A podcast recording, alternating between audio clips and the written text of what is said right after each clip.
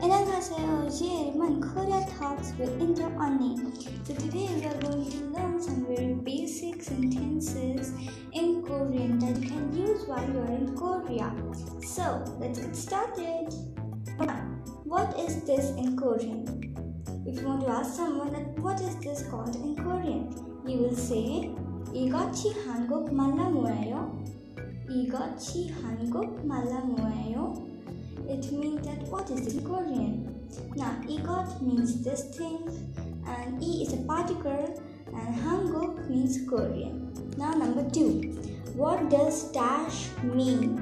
Now, when you want to say this, always the subject comes first in Korean.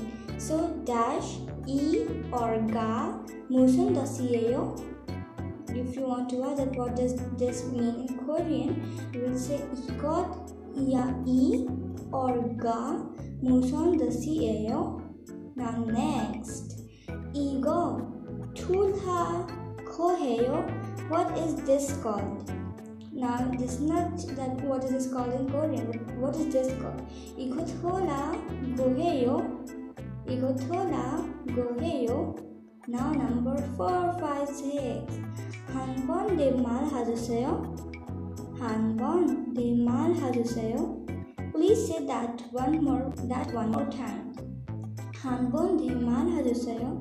Bon the classifier. Malha is to speak and Juseo is please. So I'll repeat it. Hanbon Demala Juseo. Please say that one more time. Next, Jugam Chancha Himalayo. Yugam Chancha Himalaya Josayo. It means please speak a little slower. Chugam means little. I will repeat it again. Jugam Chanchan Himalaya Josayo. And I told you that Malde means to speak.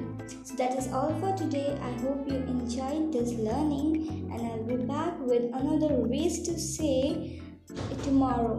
So keep learning and stay safe. Till then, bye bye.